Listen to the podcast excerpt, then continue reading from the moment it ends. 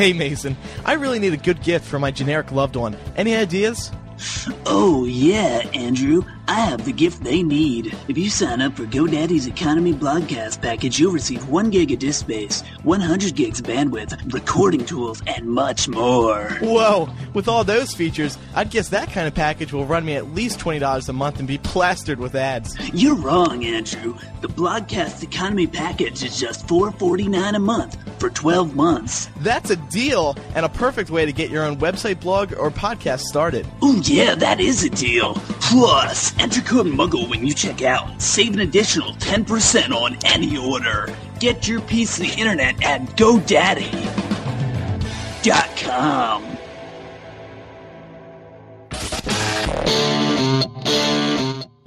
Because I'm a potty mouth. Get ready for some bleepage. This is MuggleCast episode 134 for March 1st, 2008.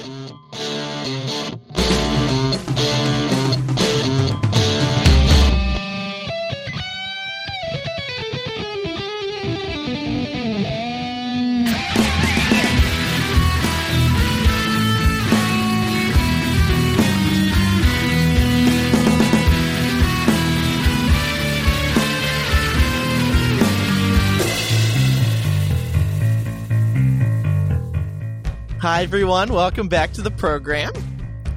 Um, I just want to start the show off this week with a few emails I got about uh, last week's show. So uh, let me kick it off here.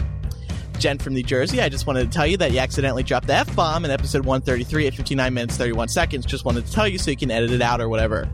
I'm a clone from Nashville. At 5930 of episode 133, you dropped the F bomb. Not very family friendly, as you mentioned earlier in the episode.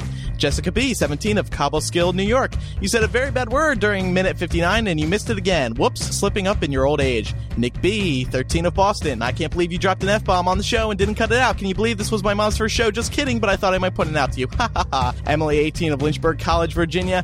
Just FYI, Andrew, you dropped an F bomb that made it through editing at 5931 on episode 133. Just thought you should know. Not really concerned, but thought you might be. From Matt, hey Andrew, you accidentally forgot to edit yourself out saying get it around 50, 60 minutes into the show. It is not really noticeable, but I thought I would let you know. Helene, you totally said on air, 59 minutes, 31 seconds. Oopsies. I know! I said the F word! Sorry! Ugh! What's the wait? Now you know how I feel when you forget to edit me. Which okay? What's what's the what's the word? The F, is it fecal matter? is it is it frustrated? Yes, man. whatever you say. Oh wait, it's Yes. you said on the show, was. Andrew. You're not supposed to say on the show. I can't fing believe you fing said that, you fing moron. Uh, guys, seriously, seriously, shut the f- up. um, Yeah, it's really great when you produce like a quality show and then the only emails you get are about one slip up. seriously, it was 99%, 59 minutes, 30 seconds, you said the F-bomb. No, thanks everyone, seriously, for emailing in, and I do appreciate it, though. I'm Anderson. I'm Lloyd Thompson. I am the walrus. Cuckoo, choo, cuckoo, choo. Matt Britton. And I'm Elisa Montfort.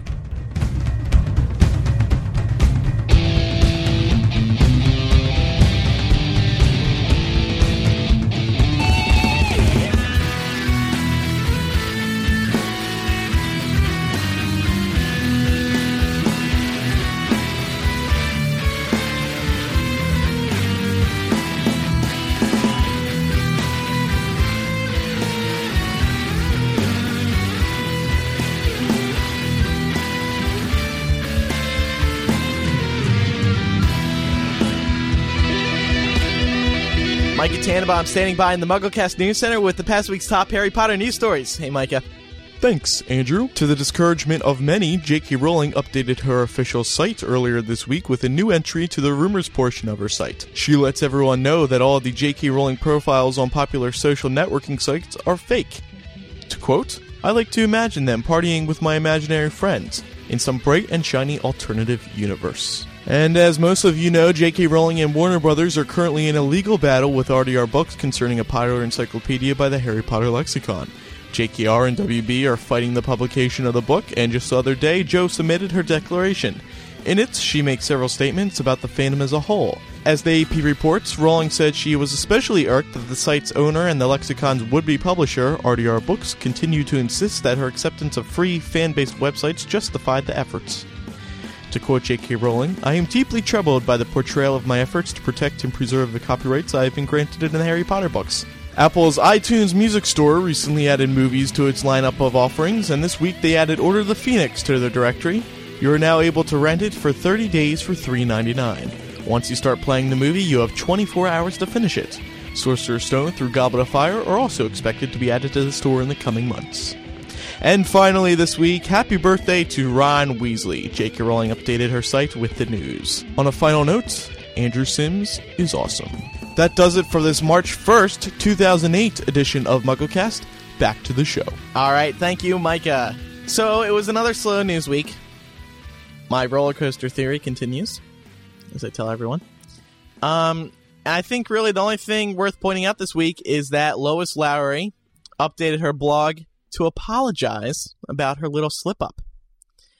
And uh, th- this is really funny because she felt, and I, I felt felt bad reading this, and I knew she was going to feel bad. Like as soon as she made that post, she made an apology. She was flabbergasted at how the one little blurb on her site spread across the internet, and then she also wrote to the film producer, and she says, "quote who was extremely gracious, more than I deserved," in her reply. What do you guys think? Is it amazing how like eh, she feels so like guilty now? I feel bad for her. Yeah, well, I mean, yeah. I guess you look. I mean, and The Giver is a great book. I mean, wonderful, but the circulation of The Giver is nowhere near the level of Harry Potter. So I guess she wasn't expecting that her blog was going to be as widely read Yeah, as it ended up being. right. All you need is one Harry Potter fan to be following that blog, and you're done for. It's like the domino effect. Seriously. Yeah. So um, that that was interesting. But that's really the only thing that happened this week, and um, we're we're just still waiting for this announcement from Warner Brothers to be like, okay, uh, movie split in two, and David Yates is the director. I mean, it's out now, you know. Yeah. So Yeah. just tell us already before more people leak it. and uh, like we have been saying, once that announcement is made, we will be doing a live show to talk about the developments that Warner Brothers announces. Of course, we've already sort of talked about them, but we'll hold off on any more discussion until uh, our live show, which we're we're really excited to do because we haven't done one in a while. It'll also be Matt's first, and Elisa, if you're if you're around, you can be on. For your first Excellent. live show, interact with the fans. Sweet. The It's gonna pickle be my first. Your first time. Your first time. Speaking of news, last week we started a contest with Micah to find a couple people to read the news for a week. And um, we have the top five entries. Micah has picked out the top five entries, and we're going to play them for you right now, and then you will be able to vote in a poll. So let's take a listen to those five entries right now. This is Ash Jackson reporting on this week's top Harry Potter news. J.K. Rowling updated her website to wish Ron Weasley a happy March 1st birthday. She also made a new post to her rumors section to dispel the notion that any of the J.K. Rowling profiles on social networking websites such as MySpace or Facebook is actually her. In sporting news, the all girls Rosary High School in Fullerton, California now has a three team Quidditch league. Their teams, the Basilisks, Phoenixes, and they who must not be named, have already met on the pitch, though there's no word on whether they plan to go toe to toe with their East Coast Quidditch counterparts. Back to you in the studio. This week's episode of the Harry Potter podcast welcomes a new host, MuggleNet Fanfiction's Alyssa Montfort, who is also celebrating her 21st birthday. It's a six person panel and discusses the latest Deathly Hallows film developments, continues to analyze the Deathly Hallows book, and much more. Alyssa Montfort is in good company this week, as Weasley twins James and Oliver Phelps celebrated their 22nd birthday this past Monday, as well as actor Timothy Spall, who turns 51 today. That's all the news for this February 27, 2008 submission to MuggleCast. Daniel Radcliffe has gotten two of the top theater awards at the WhatsOnStage.com Theatergoers Choice Awards for his West End debut in Equus. Radcliffe described playing the role of Crocodile Strang as one of the greatest experiences of my life. Also, happy birthday to actor Timothy Spall, who portrays Peter Pettigrew in the Harry Potter films as he celebrates his 51st birthday today. My name is Thomas Leon, and this was the Harry Potter news for February 27th. Hello, Mugglecasters! This is Becca Schisler reading your news.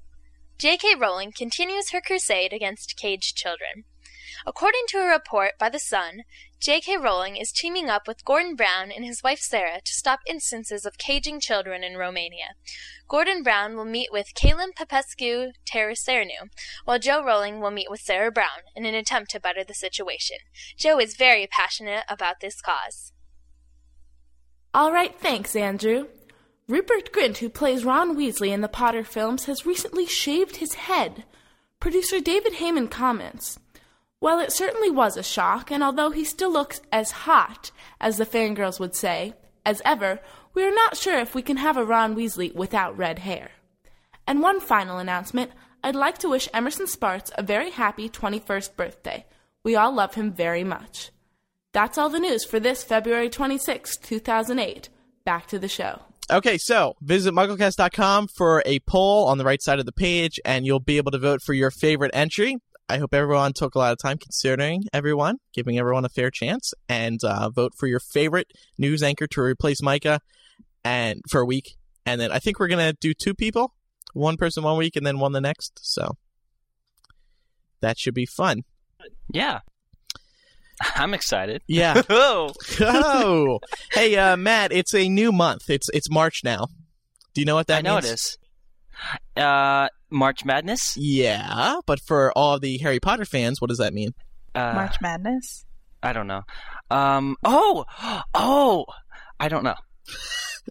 It is a new month, which means vote for us on Podcast Alley. As everyone should know, uh, Podcast Alley is a big directory of podcasts, and they have a top 10 list. And you guys get us up there in the top 10 by voting once a month. It's simple. You just put in your email address, you press vote, then you get an email from Podcast Alley. They say, verify your vote. You verify it, and you're done. And uh, the That's reason awesome. we like asking you all to vote is because we like to stay high up on that list. So people looking to find out more about podcasts, check out some new ones, or like if a reporter uh, is doing a story on podcasting, they go to that site and find out more and see that MuggleCast is one of the top shows. Well, actually, Andrew Sims, um, where are we located on the podcast alley? Where are we ranked on the top ten for February? I don't know, Matt Britton. Do you have the list up? I'm loading it right now. Actually, I actually do. It is actually number four Ooh, that's pretty good. under Keith and the Girl and Nobody Likes Onions. And Blast the Right, which I think is a political. Yeah, it's a political podcast. I guess that Laura and Elisa would like that. Kick right wing butt. Yeah, that sounds like something. Yeah, I'd be all over Yeah. that. Mm-hmm. Yeah. Join up. Everyone to the left, to the left. Everything you own in the box to the left. Okay. Okay. Um, spring tour. We announced this uh, a couple weeks ago, a few weeks ago, probably a month ago now at this point, and we said we were working on it, so you guys knew. And um, turns out, not happening. We uh, try to get a couple of book chains on board with us, and neither want to do it right now because nothing's really happening in terms of Harry Potter. Um, Are we really not doing it? we're not doing the full five stop tour. Oh, okay. Yeah. However, we are looking into the possibility of doing just two stops, and we decided on Boston and Baltimore. Now, okay, keep in mind nothing's official. We are going to have to push the date back, but we are going to work on these two stops and try to do a little weekend tour sometime in mid to late April. I think at this point that would be our best bet since we want to give people an ample amount of time to plan. So we're asking for anyone in the Boston and Baltimore area. We know you guys want to come. You voted on the poll already. If you have any connections to anyone like a library or a bookstore that would be willing to host a podcast that would hold 400 to 500 people, we're looking at about for each one of these, email me, Andrew at staff.mugglenet.com, and let me know. And uh, if you hook us up with a good venue, we'll uh, buy you lunch or buy you dinner. Take you out. Take you out to dinner. Dinner with the Mugglecasters. How about a T-shirt? You pay for tip though. Sure, yeah, yeah, t-shirt too. and um, lastly, on the announcements today, we just wanted to um, take a moment. Sometimes we like to make public service announcements here on the show, and now we're talking about something else, right, Laura? hmm Yeah, actually, Mason DeWitt, everybody's favorite GoDaddy guy, has started a Relay for Life team called Team Effort. Oh Uh, for those of you. For those of you who aren't aware, um, Relay for Life is run by the American Cancer Association to raise funds for cancer research and cure. And so, anyway, Mason's goal is to raise $5,000 for his team. So, I think we can put that link in the show notes. Andrew? I believe, yeah. We're going to make a post on mugglecast.com with a link to where you can donate. Yeah. That I mean and honestly, it's such a great cause and I mean I completely relate to not having tons and tons of money to throw at charitable causes. I myself put in $10. I'm hoping to put in more as time goes on. I understand the perspective of being a co- poor college student, but really the minimum doma- donation account is $5.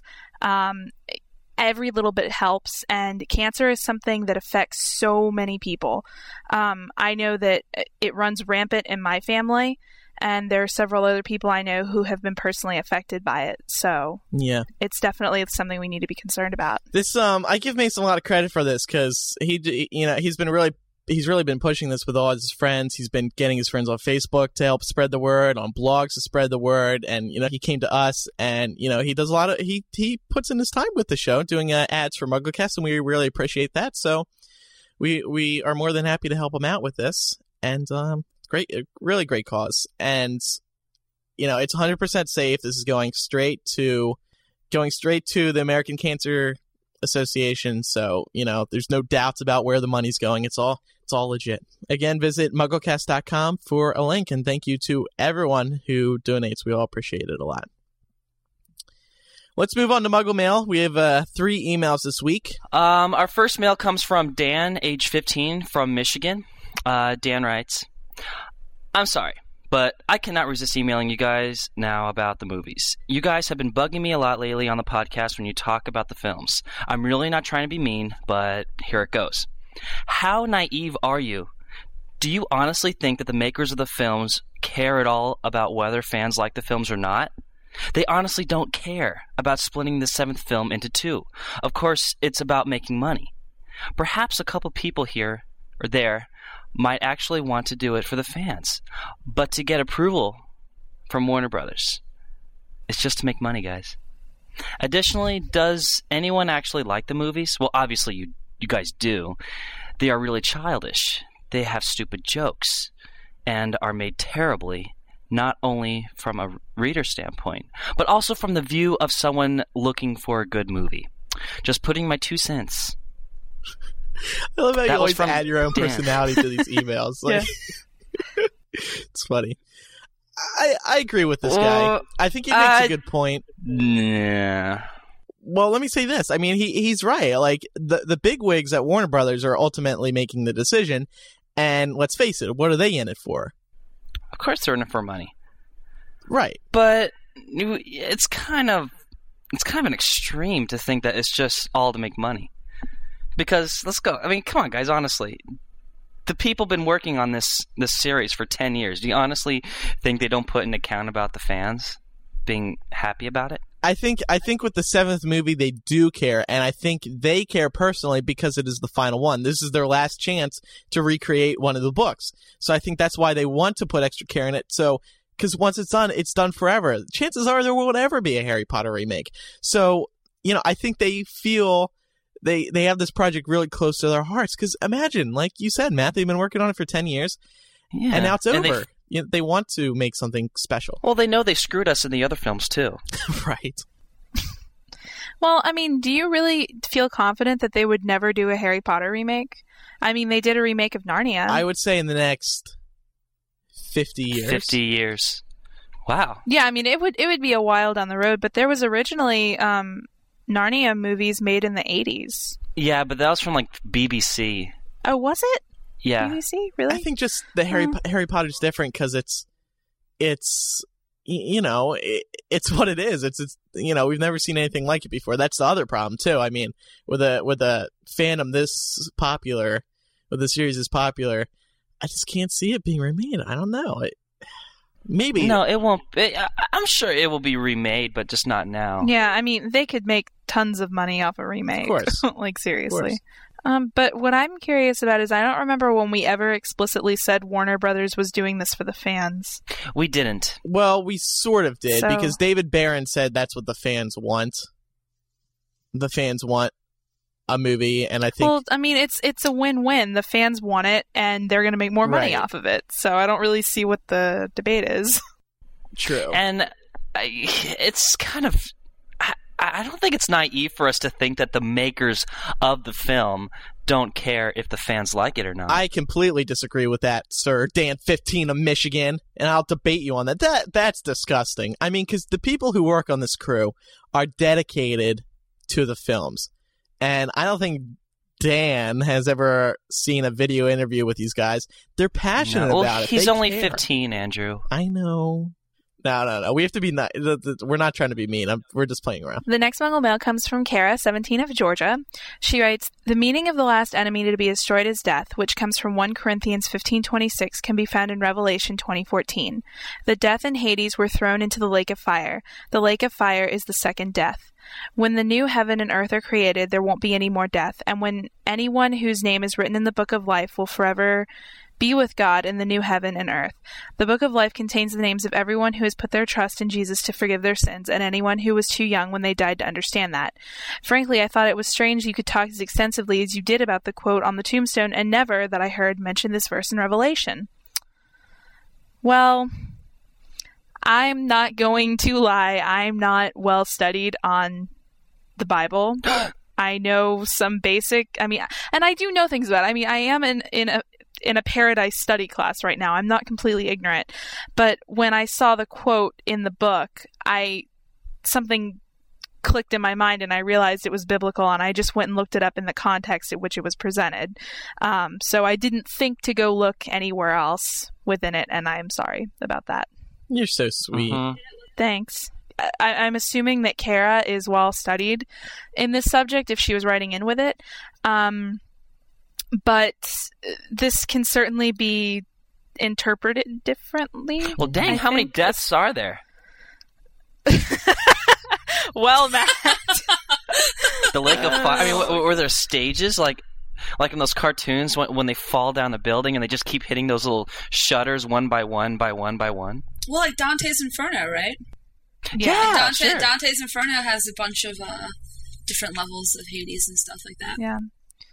So I mean that that's definitely an interpretation. I'm of, pretty- uh, of what that could mean, but I, I don't know. I'm not sure that. I mean, she Joe definitely used a biblical quote. We know that she's a religious person, but I'm not sure that she was using it so literally. Hades was in the in the Bible. I didn't know that. Well, it was. I'll explain later. Oh, okay. Um, is so exci- it's so exciting. what the hell? what was I going to say? But I don't think that Joe was literally trying to say that Lily and James um, weren't in the f- lake of fire. Or, I, I don't know. Yeah. Uh, were they just really think- religious? Either. Yeah, I mean, we don't even know that. So I agree that I think I think it was meant to be more in a literary context. I. Yeah. Aaron, 15 from Washington says, Hey Mugglecast, I was listening to a past episode where you played Make the Music Connection, and Andrew was talking about how he wasn't sure what Billy Joel's Only the Good Die Young was about. The song is about a Catholic girl who spends her life doing exactly what she's told. The narrator of the song is trying to convince her to have some fun because living a dull, unfulfilling life is just as bad as dying. Also, I found a really good place for yesterday. I was thinking that it could go in the last bit of Order of the Phoenix, right after Dumbledore tells Harry the contents of the prophecy. ah, that'd be good. yeah, it would. Mm. Uh, we'll be playing more Make the Connections later today in the show. I'm really excited about that. It's, uh, a lot of people have been emailing in ideas and such, so thanks everyone Yeah. for doing that. I'm interested to see what you uh, come up with this time, Andrew. Oh, Yeah. Yeah, me too. Any more Hannah Montana? No, no Hannah Montana. I'm, I'm saving that for the live show for some show uh, for some music during the show. Um, that was a big hit. what? Yeah, everyone, it was. Everyone on the forums is all about it. They're saying Andrew likes Hannah Montana. Oh yeah. It's like when I blew everyone away in England during the live show when I started playing Spice Girls on my iPhone. Oh yeah, I remember that. oh man, I've seen some interesting things on the forums lately. Have you guys been browsing? no, them? I haven't. But for more, Yes. visit mugglecastfan.net Uh, slash forums. Please don't write fan fiction. Ah, that. I'm Laura, just kidding. Laura, I'm just I'm kidding. hurt. I just, I just won't read it. You're breaking my heart. Is it is it really even fan fiction though? It's, it sounds like more like shipping than it is fan fiction. Yeah, it's it's all shipping basically. They they sit there and uh, come up with random ships of all the hosts, Yeah. and then they write stories about it. Uh, I like it's it. complete ships. Good one. Although I do have to say, I I appreciated the one that had me um getting Johnny Depp inebriated and then taking advantage of him. That was what? Hot. I didn't Yeah. read that one. Well, it, it, it seems to be there's this popular catchphrase that's going around how it, I guess it was there's a Lucky Charms thing with Jamie or something. Magically delicious. Yeah. Yes, magically, Magically delicious. Magically delicious. Yeah. That's kind of weird. yeah. All right, so we have some fun seg- segments planned for today, but first we're going to get right into chapter by chapter. We're covering two more chapters this week. Yes, we are. This week we are going to touch on chapters 18 and 19 The Life and Lies of Albus Dumbledore, and also The Silver Doe, a deer, a female, deer. Female dear. Yeah. Yeah. Oh yeah, Andrew. Oh, yeah. Silver Doe. what is going on this week? okay. So, um, chapter 18, Life and Lies of Albus Dumbledore. Who's Alice Dumbledore? Albus, I said. oh, Albus Dumbledore. Uh, in this chapter, quick short summary. Uh, they get uh, Harry and Hermione get their hands on a copy of the Life and Lies of Albus Dumbledore. Uh, they learn about the man in the picture was Gellert Grindel- Grindelwald, and Rita Skeeter reported in the book um, that uh, Gellert is that how you pronounce his name? I hope so. Yeah, that's how, that's how I've been saying Well, it. Yeah. Yeah, I mean it's German, so it might be somewhat Gellert. different, but was very close to Albus Dumbledore for a time when they were young. And so we'll get right into it this week. Harry is very emo in the start of this chapter because of his wand. And what was such a shame, and I was feeling for Harry because in the beginning, he, he makes the realization that that wand was what saved him from Voldemort because they both had the same cores. So after Harry stops being emo about his wand breaking, um, Hermione comes over and she has a copy of The Life and Lives of Albus Dumbledore. It has a note inside of it from Rita Skeeter, and it says, Dear Batty, to Bathilda, thanks for the help. Here's a copy of the book. Hope you like it. You said everything, even if you don't remember it. Rita. And I read that and I'm just like, you are a big bitch. Yeah. Laura. What do you think Rita did to her? Oh, I'm sure she put some kind of memory charm on her. Well, she admits Yeah. that she used Veritaserum, right? Did she? Was that Yeah. later in the book? I, I, don't vaguely remember remember that. No, I'm almost positive. Yeah, I'm pretty sure it says. I'm kind of with Elisa on this. I, I, I do kind of vaguely remember something like that. Oh no, wait. Actually, yes, she does. It's in the uh, in the article itself. She says through the use of Veritaserum or something, and tried and reporting stuff. God only knows what I'm looking for it now. Wow. Well, okay, we'll, we'll, we'll just we'll, we'll just say um, Veritaserum for now. We'll just say I'm right. You know, Yeah, we of to find course, 'cause evidence, Yeah. of course. Why not? You get Yeah. you get one anyway. But yeah, I, I was I was happy that we had one last chance to get angry at Rita Skeeter before the series ended. Yeah. Yeah. Oh, I found it. Okay. Oh. Okay, sorry. Page 355 um, in the American version, hardback, it says uh, On one subject, however, Bathilda is worth was well worth the effort I put into procuring Veritaserum, for she and she alone knows the full story and the best kept secret of Albus Dumbledore's life. So yeah, that was definitely at least part of how she uh, got her answers. Yeah. Oh, that's mean. Thank you for clearing that up, Elisa. No problem, Um, then we also found out that Bathilda had an interest in trans-species transfiguration, which was kind of ironic, seeing as she transformed into a snake. Yeah. So, so is that like crossbreeding, but for magic? what? What's tra- trans-species transfiguration? Wh- What does that mean? I would assume that means that you're taking uh, an animal and transfiguring it into a different species of like. Or There you go. combining two Yeah. species or something. Well, because we're species, so technically we're transfer turning into a different species. So oh, okay. You know what I mean? Uh, sure. Well, we find out that um actually, uh, old Bathilda, or as I like to call her, old Bat, or old Batty, uh, her great nephew turns out to be um the infamous Grindelwald. Who cares though? Honestly, Ooh. Uh, he was a Uh, bad Well, guy. go for it, Andrew. Say what you really think. Who cares? not me. Well, we also find out that um, Grindelwald and uh, Dumbledore did have um, a budding relationship. Yeah. See, now this is what I wanted to talk about. Oh, see, I Oh, wanted to talk about this too. Oh boy. Is th- Let's it- talk about it together. is this what J.K. Rowling? It, was this J.K. Rowling's one and only like sort of hint, one and only clue, even though it's not even really a clue that Dumbledore was gay? Are you still on that gay I thing with Dumbledore? Yeah, I don't think she was trying to leave hints in the books that he was gay. I don't think it matters. I matters. don't think she, I don't think so either. But I just find it interesting when you read back on it now that it it's it's a little more interesting. I don't know. Well, he, he I, had no, a I best friend. you, Thank you. He had a best friend who was the same sex as him. So does Harry. No, but it does seem it does seem interesting though. I think that I mean the fact that he waited, I think it said five years before he actually felt like facing him, Dumbledore facing Grindelwald. Like I think that why would he want to wait so long if it was just a really brief friendship? If it was just you know two month, hey, how are you doing? We're great friends, and now something terrible happens, and you know we never speak again. I think there was probably something really awkward and romantic there in order for Dumbledore to be avoiding that so terribly. I can I can That's probably good get point, that. yeah. Yeah. What I love about the um the whole Dumbledore and Grindelwald friendship is it's parallel to a bunch of the um the hero slash villains in uh, like the comic books, such as like from super uh, from the story of Superman, um, Lex Luthor and Superman Clark Kent used to be best friends when they were children. Or when they were in school, Yeah, and then that's true. th- they turn out to be, um, you know, um, mortal enemies. I think Good parallel. why why is that? I mean, they is it- never meet. is it just the classic superhero irony?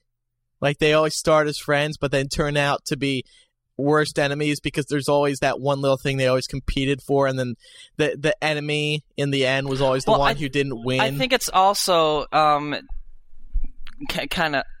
I I guess it all exemplifies the fact that they're more like equals, and the, e- they they possibly know enough about each other to find their weaknesses. yeah, Um, but Matt, kind of going off what you're saying, what's interesting about the relationship between Dumbledore and Grindelwald that's kind of different than some of the um, parallels you just mentioned is that they both originally had the same view.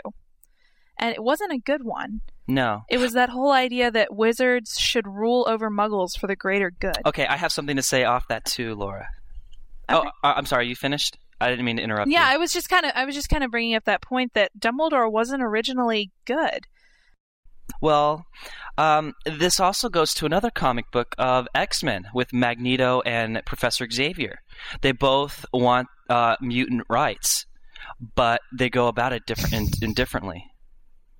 So, But but do you know what I mean? right right rights are different than But I, I'm saying they both Not had the same views. Yeah. They, they both wanted the same goals. They just went, went about it differently. And I think that Dumbledore and Grindelwald share the same passion. It's just I think that um, Grindelwald had more of a like like a Slytherin attribute where he would do anything just to boost himself. And I think that Dumbledore, as he got older, he started to realize that he, you know it's it's not really all about him and he has more compassion than he thought. He has like the the compassion to love. Yeah, and I mean, I also think that Dumbledore came to his senses and realized that uh, the whole philosophy they'd been holding when they were younger was wrong. possibly. He was probably just trying to do it to be to show off to grindelwald or something. This is this is going to be a real stretch, um, and I don't know if this will make any sense to you guys, but I was thinking that maybe um, part of the reason that Dumbledore went along with this. I mean, maybe he sort of had these ideas and he was experimenting with, you know, ideology and where he stood on certain issues. And then uh, Grindelwald came along and he was sort of the force that pushed him over the edge. Like he was influenced. He just sort of succumbed to peer pressure, Mhm. and that was just the, and that was it. And so then once you know Grindelwald was out of his life, he sort of reverted back to questioning things a bit more. Well, he yeah, probably I think you're oh, right to say that. Sorry, Matt. Yeah. Um, I think I think you're right to say that because not to jump too far ahead, um, but in the King's Cross chapter, um, when Harry's sort of in that world of limbo between life and death, doesn't Dumbledore say something about being infatuated with Grindelwald? yes, Mm-hmm. he does. Yes, he does actually. Hmm Which, which again, this would play to the to Andrew's, you know, original idea that maybe there was something more going on there. That that was the hint that you know J.K. Rowling had always alluded to, and it would also explain why you know someone as strong-willed as Albus Dumbledore would succumb to peer pressure. Of course, Mhm. you know the average person will succumb much easier if you have a crush or are in love with someone, or as An Dumbledore infatu- puts it, an infatuation. Exactly. I think it's definitely more of an infatuation than anything. I think he I was. I think he just like. I'm sure that Grindelwald was pretty persuasive, and he pretty he pretty much made his his beliefs pretty. Um, uh, wh- what's the word I'm I'm trying to think of? Make, make it um very Clear? He was he had strong convictions. Yeah, and, and he made it sound so great and and so reachable, and he, Yeah. I, I bet he I bet he could have said like, "We can do it together," and you know, w- we can be like the best team. Right. Well, that makes total sense because think about it. I mean, he has Aberforth at home, who he was, and even if he got along with him, they weren't the best of friends, or according to the reports, of course, in you know, Mhm. this Rita Skeeter uh, article. But then I think it says also that his best friend at school was uh, Dodge, right? Yeah. And Yes. they- yeah, and the book describes Dodge as being really dim-witted and slow and whatnot. So maybe you know, meeting Grindelwald was sort of meeting his match, and that's why he became infatuated. He'd been surrounded by he'd been surrounded by these lesser intellectuals his entire life, and so when he finally met his match, he was just like, "Whoa!" hmm And you know, whenever you find something that you really um you really connect with, sometimes it becomes addicting, and you become infatuated with it, which is probably what he did with Grindelwald. Mhm. He probably took it too far, and he, he he let his guard down to Grindelwald. Yeah, Completely. I agree. I agree. Mhm. And do you do you now do you think this is why we also find out that Dumbledore didn't uh, intervene with Grindelwald's uh, you know the mayhem he started causing for five years? Why do you think he waited? Do you think it was because of that infatuation? I think, think- that he felt. Um, I, I think this was like uh, a transformation point for him when he was looking at all the th- all the things that Grindelwald was doing, and he was probably searching his soul, saying if he's the kind of person that can do that. Kind of like with Harry and the unforgivable curses. Yeah. Like he he knows that Harry knows that he can't produce those kind of sp- um, ch- uh, spells, and I think Dumbledore um, found who, what kind of person he really was, and he wasn't the person that uh, that he kept uh, portraying himself to Grindelwald for.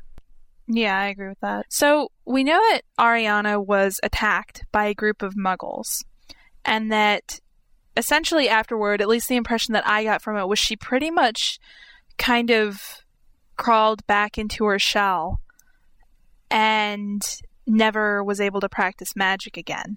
Yeah. Well, if she wasn't allowed Right. to practice magic, I mean, it, sh- she was being attacked by Muggles, and is it, isn't it a rule No, that no, no. underage wizards can defend themselves with magic when they're being attacked? But I don't think she was um, of age to have attended Oh, Hogwarts. I don't was think only she six. learned See, the- anything. Oh, she's only six. Yeah. Okay, Yeah. that, that's what I was wondering. But, uh, you know, I'm almost wondering what exactly happened to her because just the vagueness with which it's described almost sounds like a sexual assault to me. I agree. Like, and just the idea, like, that afterwards she. She didn't do magic anymore. She was no longer magical. Like it, it just seems like that they came and robbed her of that somehow. It does make sense. And the, the the first thing that comes to my mind is that she was sexually assaulted. it does is very it does definitely make sense because she does have this kind of attributes that happens to a victim of a sexual assault. Yeah, because afterwards she, you know, isolates herself and I mean also her family wants to protect her, you know, her mom keeps her inside all the time after that. But then what's, you know, interesting is that later in the passage from Rita Skeeter's book, she basically tries to imply that um that Dumbledore killed his sister because maybe she stumbled onto something she shouldn't have seen. And she even says, Is it possible that Ariana Dumbledore was the first person to die for the greater good? And it's, you know, that's just another one of those moments where you read it, and having known Dumbledore through six books, the idea that anyone would even suggest that he would kill his sister Yeah. just infuriates you. No, I sort of I, I- I- thought maybe that like Grindelwald had done it, whether inadvertently or otherwise, and that maybe that was the reason that they never spoke again. And maybe Oh no, I, I agree with you. But um, what Rita Skeeter is trying to imply in her book is that that that Ariana died for Dumbledore's cause, that he was somehow responsible for it, and that just irks me. Well, whatever happened, well, whatever happened to Ariana's death had to make Dumbledore feel at guilt. So it it, it can't just have been that one incident. Because, or, What or, in- or, what or unless, do you think Dumbledore blames himself for not being there when she was attacked? No, no, no. What happened was um, he what was it? He Grindelwald and I think it was Aberforth all got into a fight. Oh, that's right. and then Ariana stumbled into the middle of it. So one of them killed her, but they're not 100% sure who. But what I was just talking about was that Rita Skeeter speculated that and basically tried to imply that Dumbledore purposely killed his sister, which is ridiculous. Yeah. Yeah. Okay, I remember that now. But that's naturally what Rita should do. I mean, it's not like we should be too surprised by that, but I mean, I what No. were you trying to make a certain point with that? Just No, no, I was just saying that it was irksome. oh, that Rita. That's about it for that chapter. They just find out about their family. Well, I kind of wanted to touch on. I remember, okay, I remember when I was uh, first reading this book, I actually had Jess, I'm sure you guys remember Jess, uh, with me at Chickahominy, and we were reading this, and she finished this chapter, and she's like, I'm vindicated. Like, this is what I've been saying all along. You, everyone who's listening knows about Jess and her anti Dumbledore theories and whatnot. Well, just for So new kind of- listeners, uh, she she was on an episode way way back, and she was uh, she just kept proclaiming about how much she hated Dumbledore. But go on, go ahead. So anyway, I was I was just want, I just wanted to comment on on that because I think it's not just her. A lot of people, you know, sort of became disenchanted with Dumbledore, and I think this is a chapter that really drilled that in, or at least originally. But Hermione says on page three sixty one. Um, Harry, I'm sorry, but I think the real reason you're so angry is that Dumbledore never told you any of this himself. And I really think that's right. I mean, speaking of, you know, angry, emo Harry, but I mean, don't get me wrong, of course, I can't blame Harry for feeling betrayed or deceived or anything. Um, I mean, it was a shock to me to read Dumbledore's note to Grindelwald, and I think it's perfectly fair for anyone who read this to have felt disenchanted with Dumbledore. But there's little doubt in my mind that he lost a lot of wisdom points, so to speak, in this chapter because we saw how terribly overwhelming um, Harry's situation was and how Dumbledore really added to that. But after the initial upset, you sort of have to concede many points to Hermione. Um, like she sort of goes into the spiel about actions speak louder than words, and Dumbledore's actions have always aligned with his admirers' perception of him. And as she points out, he more than redeems himself later in life by voting for Muggle rights as part of the Wizengamot and fighting to bring down Voldemort from the start and a whole host of other things. And I mean, I think it's clear that he had a lapse in judgment he was very young and everything, but I think that that only makes him more realistic. I mean, my argument ultimately, in terms of the anti Dumbledore sentiment, is just that, if anything, learning all this about Dumbledore made him more human as opposed to merely a character. Yep. And if- Exactly. And if he's Mhm. human, if he's human and well and truly human, flaws and temporary senselessness included, it makes all of his accomplishments, his ideology, and his principled behavior a hundred times more admirable and worthy of respect. So essentially, I mean, I think that it, I think it probably added to Dumbledore's character and reasons to like him because it made him feel more personable. We could relate to him more Yeah. and uh-huh. especially especially people sometimes people have to fall from grace in order to learn the critical lessons and gain the sort of wisdom that Dumbledore had and I mean he was no exception so I don't know I, it made me like him more honestly Yeah. I Yeah, I agree with you completely. Absolutely. I have nothing to add. That's well, yeah. Yeah. I just want to say that it it felt really good to not only just hear about Dumbledore's early life, but just to know that he was n- normal, like you said. I mean, it was just it was just really I don't want to say vindicating, but it was really nice. Yeah. I don't know. And for any Yeah. point in the series, it's pr- th- this was the best book to show this part of Dumbledore. For for we always relied on Dumbledore being the the sort of God sent mentor right, of Harry. exactly. A saint. Yes. And kids, kids, So now- kids don't think straight when they're our age. Except for us. I mean, we produce the most popular Harry Potter podcast online. We must be geniuses, but Jeez. Gl- gloat much? You know what? I just totally thought of something else, and this is gonna be this is gonna be really really dorky. But I remember in uh, Order of the Phoenix movie. Do you guys remember when Sirius says something to Harry about there's light and dark in all of us, and it's what you do with it or something that matters? Mhm. hmm It was I don't know. This just made me think of that, even though it's totally not canon. But Yeah, not everyone's light and dark or good and evil. Well, and maybe I think I mean in terms of I mean stepping outside of the character analysis for a second, I think it brings a greater appreciation for the series in general because I think so much of a problem with a lot of novels is that they'll show like absolute evil versus absolute good, and so it's easy to choose you know a side, and it's easy to see what's right and what's wrong. But I think that in reality, it's so much more convoluted and complex than that, and that this whole thing with Dumbledore just you know, again, made it so much more realistic. And Yeah, I agree. hmm did you guys know I Dumbledore was 116 years old? Yeah, he was I was didn't old. realize he was that old. He was Dang. older than God. That's crazy. okay, well, let's move on to chapter 19 now. The Silver Doe. This is where Ron comes back, and it's really Oh, that's Harry- that was great, Andrew. well, you know, we're going for Harry something gets short. naked.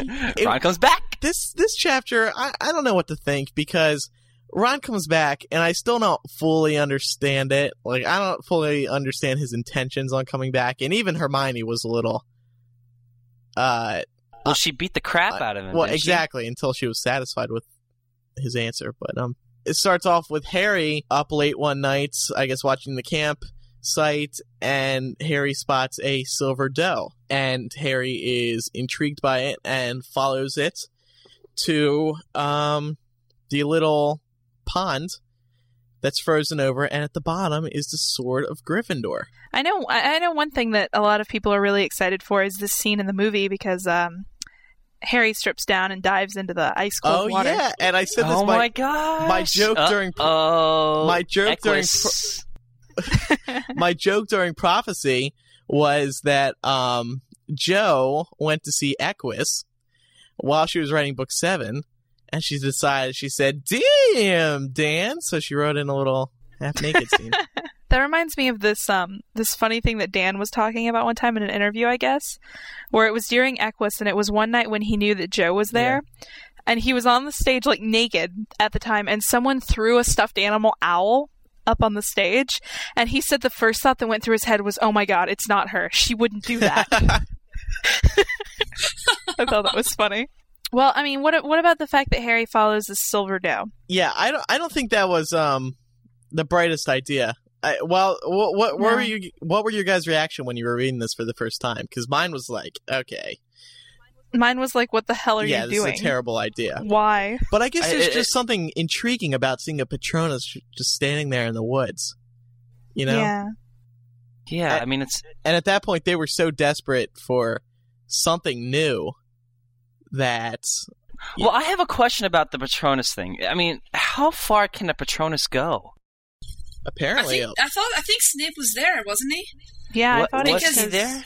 Yeah, because I think there was some part where there was these two trees that were growing together, or something, and there was a very small crack between them. And Harry said it was like the perfect spot for someone to hide.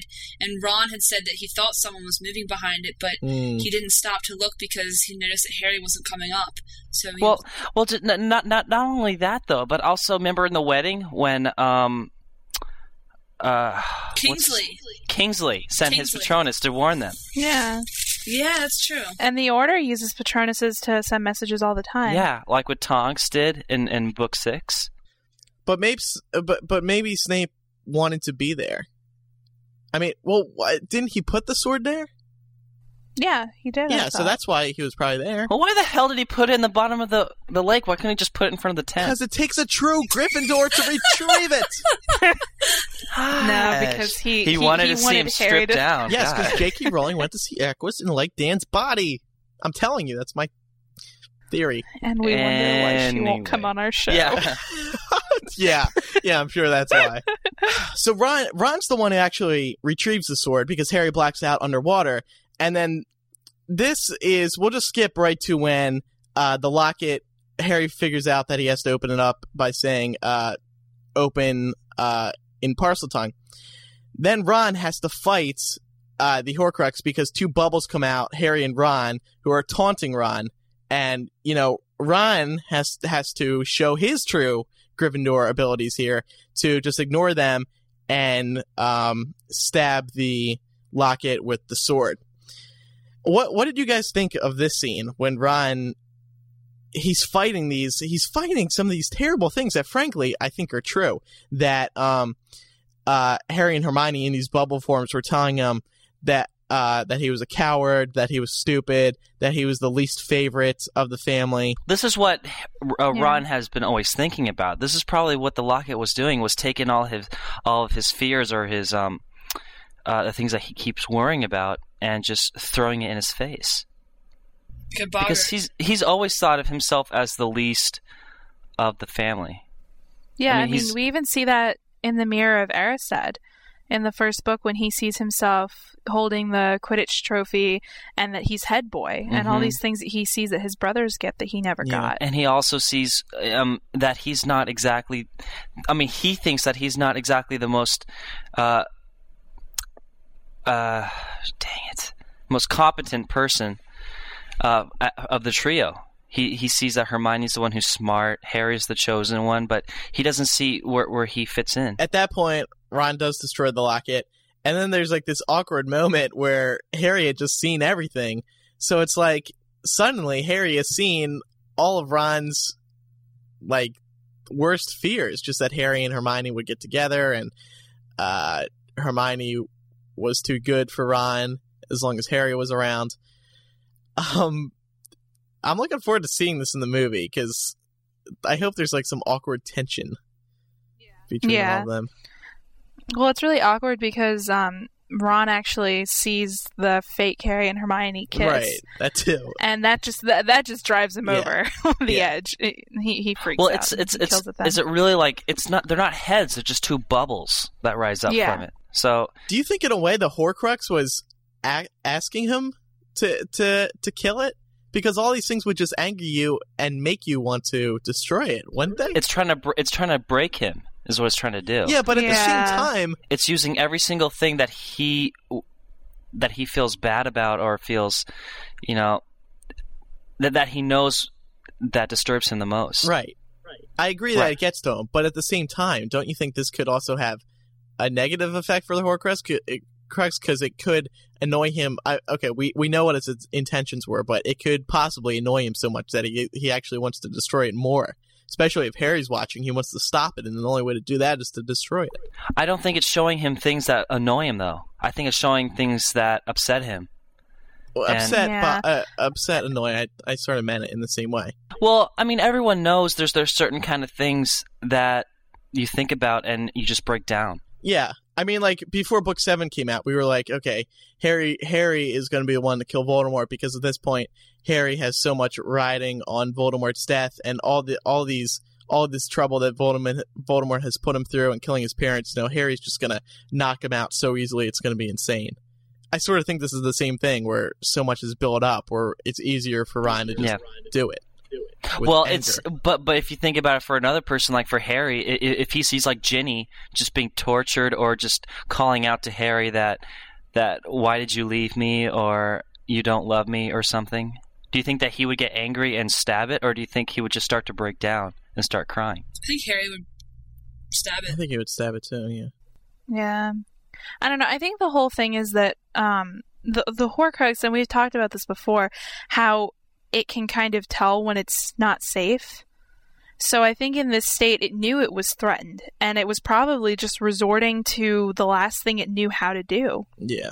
which was taunt him and try to break him down and make him too weak and make him just leave instead of hurting it. Well, the locket probably also um, felt that uh, Ron was the weakest of the two because when it was opened, Harry was also there, but it didn't do anything to Harry. It just went straight to Ron, and I think it knows that Ron is the most um, emotional of the two and the mo- most susceptible to it. So that's probably why it Mhm. chose him. Yeah. Yeah. I think that I think that's all pretty interesting. Okay, so what do you want to talk about next? Ron and Harry go back to the tent, and Hermione hang- has a little fit. What do you guys think about this fit? Was it deserved? I thought uh, I would have reacted the same way. if you were in love with I Ron, would have been. Yes, I would have been. I would have been pissed. Wouldn't you, Elisa? Absolutely. In fact, I was I was glad that you know she got really pissed off at him because Harry. I mean, I understand why Harry reacted the way he did. I mean, I think both of their reactions were appropriate. But at that point in time, I was so upset with Ron myself. I was living vicariously through Hermione. Like, yes, go Hermione, get him. Mhm. Well, for what he did, he, he he doesn't deserve to go unpunished. Whether or not he, he had the right to do it or not. yeah, Well, and also just the idea that he took off when it's so dangerous right now, and them not knowing where he was, because Harry, you know, kept hoping that he might pop up at Hogwarts on the Marauders map, and he never did. And so it was just this long period of not knowing whether Ron was dead or alive, or if he'd made it home, or if he was still wandering around the countryside. I would have been worried out of my mind, and then the second he showed back up, I would have beat the crap out of him. Just That's she the did. scene that I want to see in the film. Mhm. I want to see Emma fun. Watson beat the crap out of Rupert but it's Grint. more of the same. It's more of angry Emma Watson, the classic angry, panicked, scared Emma Watson. I don't know. Yeah, but with the drop kick Yeah. and you know little. Kung Fu. I think they'll probably use that to make like I don't know. I I feel like with these movies they always try to take something to make uh, the the mood a little lighter. yeah, And I feel like they'll make this somewhat comical in the film, which is kind of upsetting to me because really when I read it, I identified with that just idea of being so afraid and then so angry about what he had done that it's not even funny. But I just have a feeling that they're But how could you not laugh? try and make some laughs seeing out of yeah. Hermione it- whether or not it's it's intended to laugh or not, the the audience is going to laugh at that scene. Yeah, I mean, it's I laughed when I read it too. Well, even Hermione laughs Yeah, but- at the end.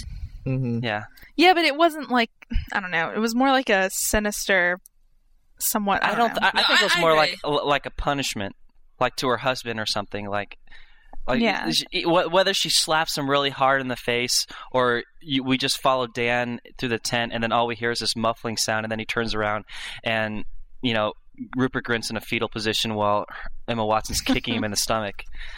It's.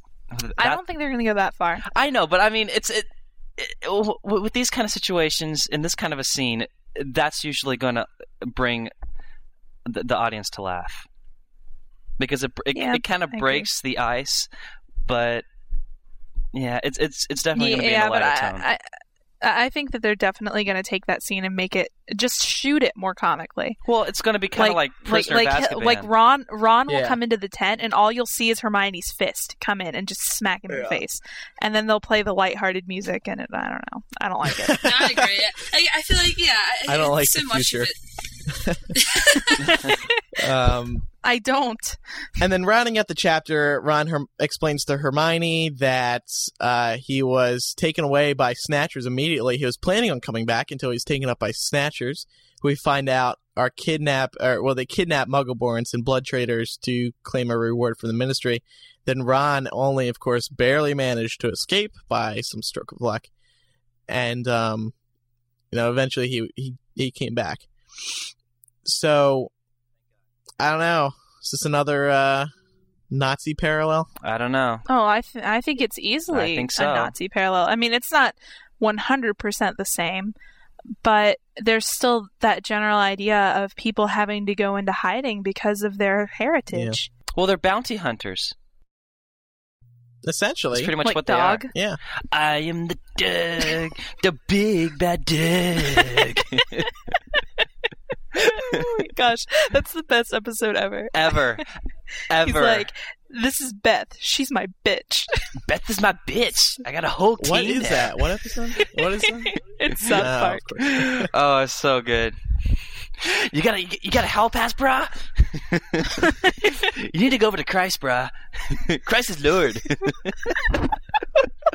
Andrew, you have to watch that that that show. Okay, link me. So that's about it for this this chapter. Nothing else really happens. We just did want to mention the Snatchers.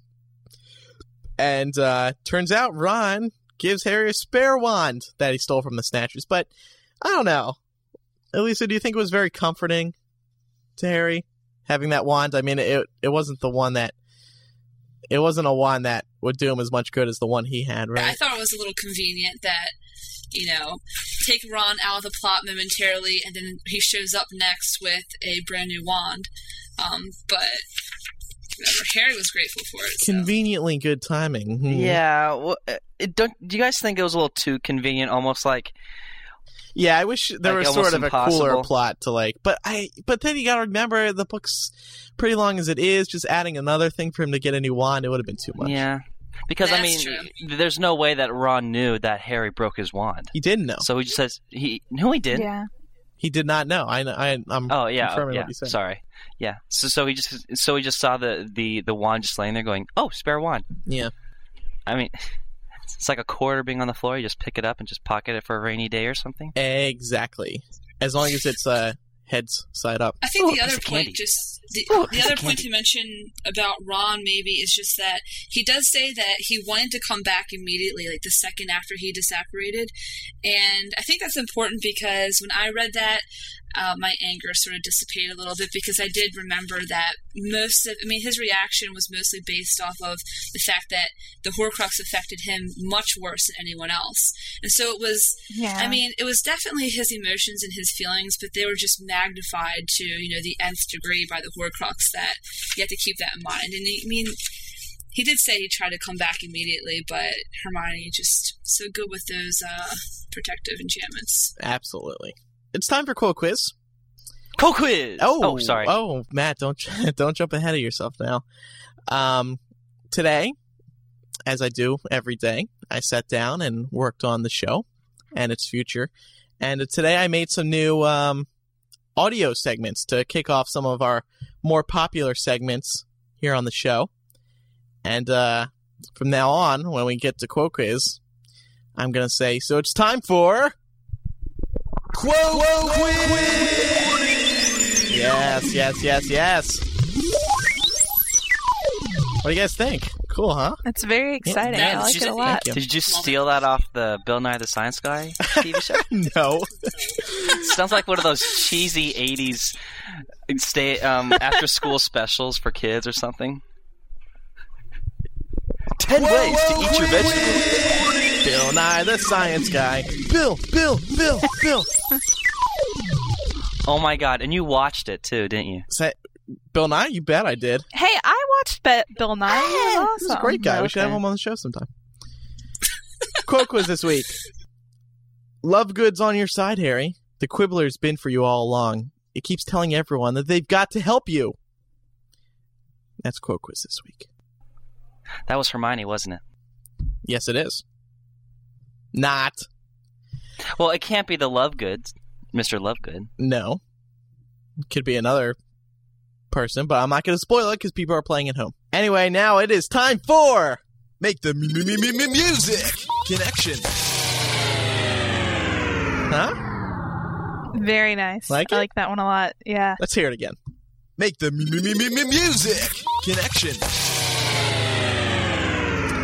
Make the Music Connection. Uh, we're going to start with Elisa this week. Excellent. You ready, girlfriend? I'm ready. Um, this may make you a little sad because uh, you had to bail out, but I don't know. We'll, we'll see. Yo, I'll tell you what I want, what I really, really want. Don't tell me what you want, what you really, really want. I'll tell you what I want, what I really, really want. Don't tell me what you want, what you really, really want. I wanna, I wanna, I wanna, I wanna, I wanna really, really, really wanna zig a zig. Wannabe by the Spice Girls. Oh God. Oh my gosh! I got What, Matt? What? no, no, no, no, no. It's it's it's you. Yeah, it's, all all you. yours, Lisa. It's me? Okay. Wanna be. I'll tell you what I want, what I really, really want. Don't tell me what you want, what you really, really want. I wanna, I I. I don't know. Hold on, I'm trying to listen to the words. Um. Oh. okay. Uh, in Goblet of Fire, the uh, Beauxbatons girls, when they enter, this is their theme music. Okay. I stole that from that, just so you guys know. All right. Hmm. I'll take that, I guess. That's good. No, I was actually going to go with. I was actually going to go with like. Um, I was actually going to go with uh, when Hermione and Ron finally kissed. To be honest with you, You know, I was thinking that like in- too. If you want to be, when you laughed when after they said, "If you want to be my lover, you got to get with my friends." So, yeah. yeah. Yeah. Okay. Okay. Matt. You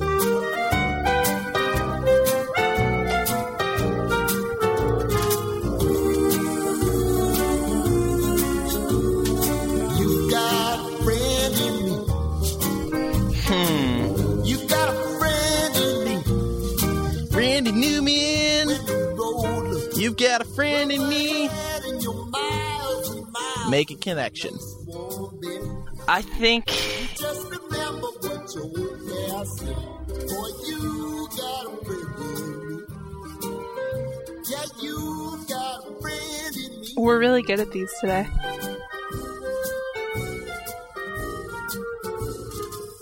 You got a friend in me. This is Lucius singing to Voldemort.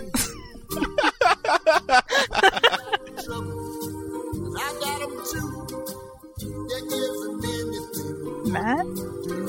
Matt. we stick together. See, Oh crap! I had I was like screaming at you guys, like, wh- why aren't you listening to me? I had the I was on mute. we were just sitting here like, okay, what's he Sorry, sorry. Oh, oh my god, I'm sorry. No, no, no, no, no, no, no. I have it. It's when uh, Hermione and Harry were um were fighting Nagini in the house. Okay. Or, well, I had another one, but it was dirty. I like that. I like that. Hey, What's the big idea?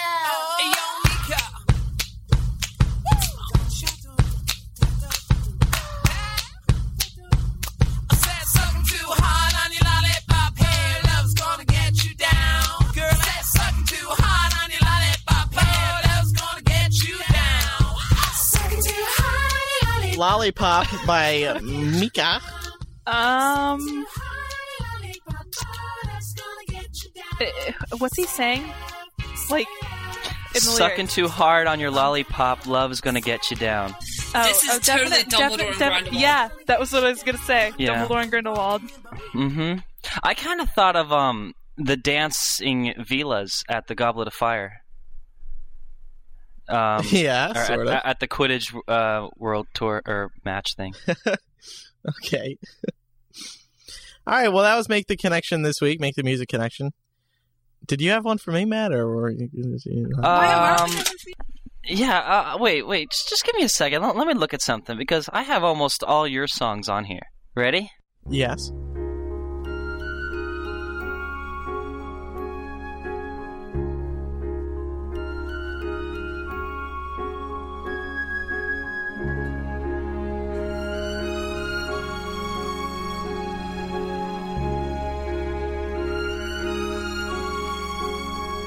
Um. Jeez. Tale as old as time. Oh well, that's an easy one.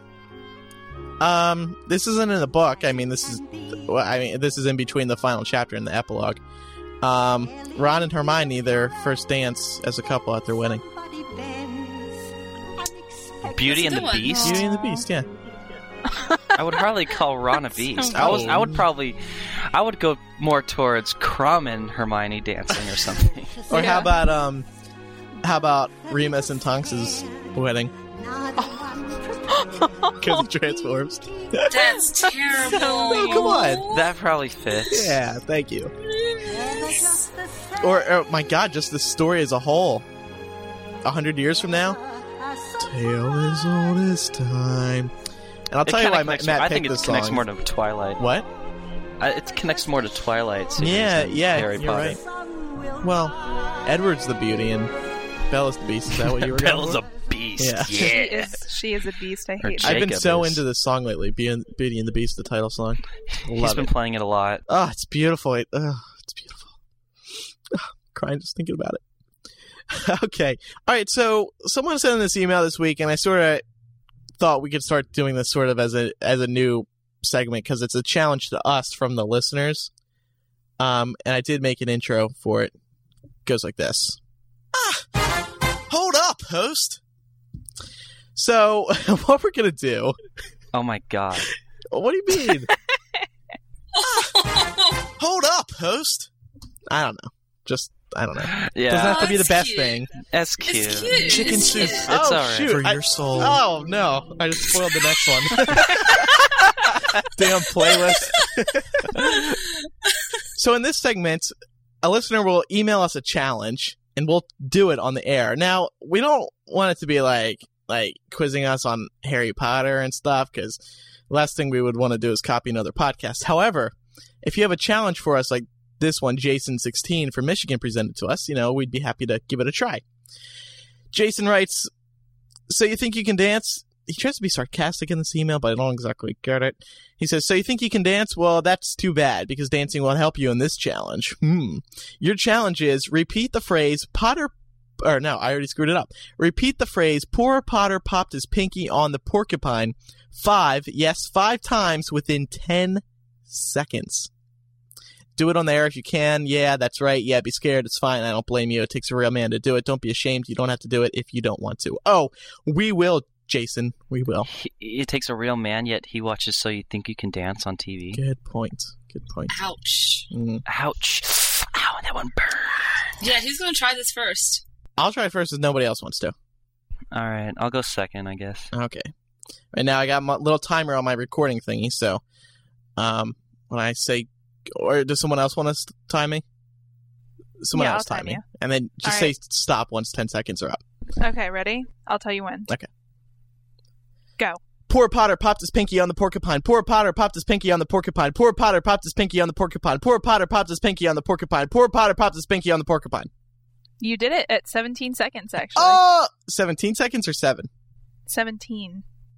That was 17 seconds? No, you did it in seven seconds. Never mind. Okay. I'm sorry. I'm sorry. I can't Ooh. count. Take that, Leave me Jason. alone. Leave me alone. All right, that was actually pretty easy. So someone Yeah. else want to try I don't it? wa- I don't want to do it now because I'm going to mess it up. I know. I know. Well, I, you mean, shut I- us I- all up, Andrew. I, I, I guess I'll try Come it. on, I'll, I'm bad you with really words all the want to. time. If I can do it, anyone can. Okay, All right. really want. Okay. Laura, you want Tell to? me. Yeah. All right. Ready, set, go. Poor Potter popped his pinky on the porcupine. Poor Potter popped his pinky on the porcupine. Poor Potter popped his pinky on the porcupine. Poor Potter popped his pinky on the porcupine. Poor Potter popped his pinky on the porcupine. Boom, nine seconds. Yay! Good job.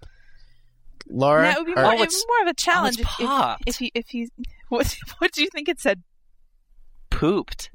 That's what I thought when I saw it at first too. I didn't want to say anything. ready, set, go. Poor Potter popped his pinky on the porcupine. Poor Potter popped his pinky on the porcupine. Poor Potter popped his pinky on the porcupine. Poor Potter popped his pinky on the porcupine. Poor Potter popped his pinky on the porcupine. Poor Potter popped his pinky on the porcupine. Poor Potter popped his pinky on the porcupine. Was that was five? like eight times? You did it like eight Oh. times.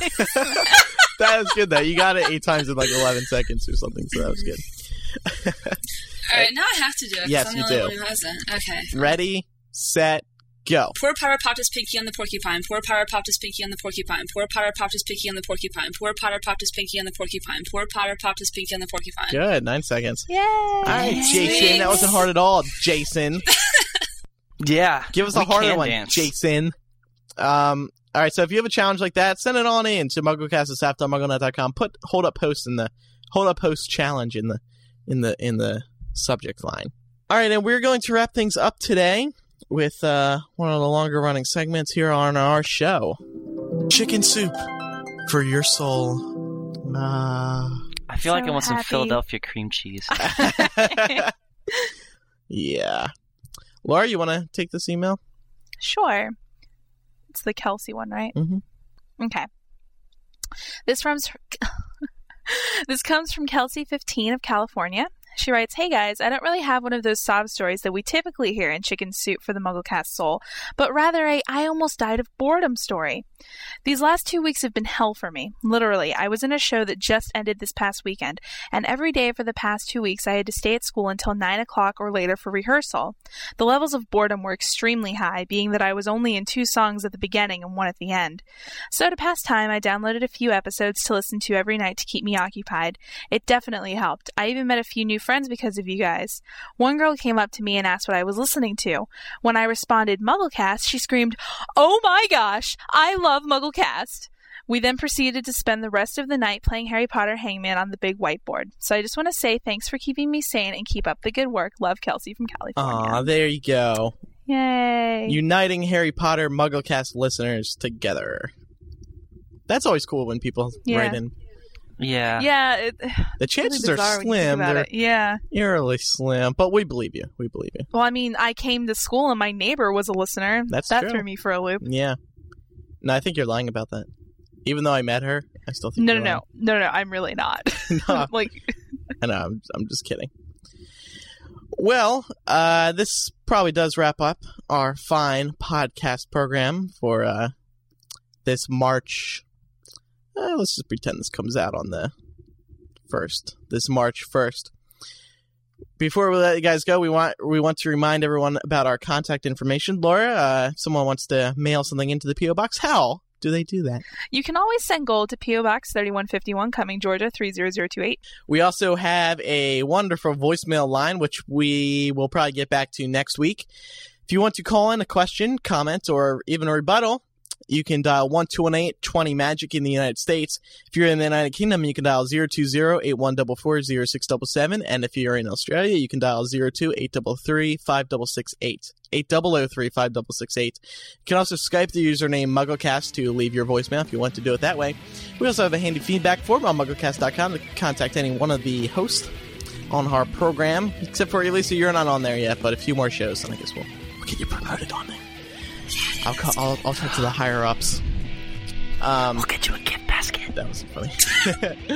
you can also contact any one of us at our first name at staff.mugglenet.com. Matt, I'm happy to report, is now matt at staff.mugglenet.com. Yay! Which has been actually been opened for a while. We just didn't know it until Matt complained for the 50 millionth time earlier this week. Well, And I it, looked into it. come on, I'm not Mikey. You know, You're Matthew B. I want I want Mikey to be original with just instead of Matty B. Yeah, it'll just be Matt. I understand because th- th- that's what I am. I'm I'm Matt. okay, Mikey. so you can contact him at matt at staff.mugglenet.com. And Elisa can be contacted at elisa at fanfiction.mugglenet.com. You can also visit mugglecast.com for uh, uh, for our community outlets, including the MySpace, the Facebook, the YouTube, the Frapper, the Last FM, and our e- ever-growing forums. You can also dig the show at digg.com, vote for us once a month at Podcast Alley, and not rate and review us at Yahoo Podcast because they closed that part of their site down. Jerks. I'm baffled. We were like the we were the highest rated podcast on on their on their Yahoo podcast directory, and they they shut down.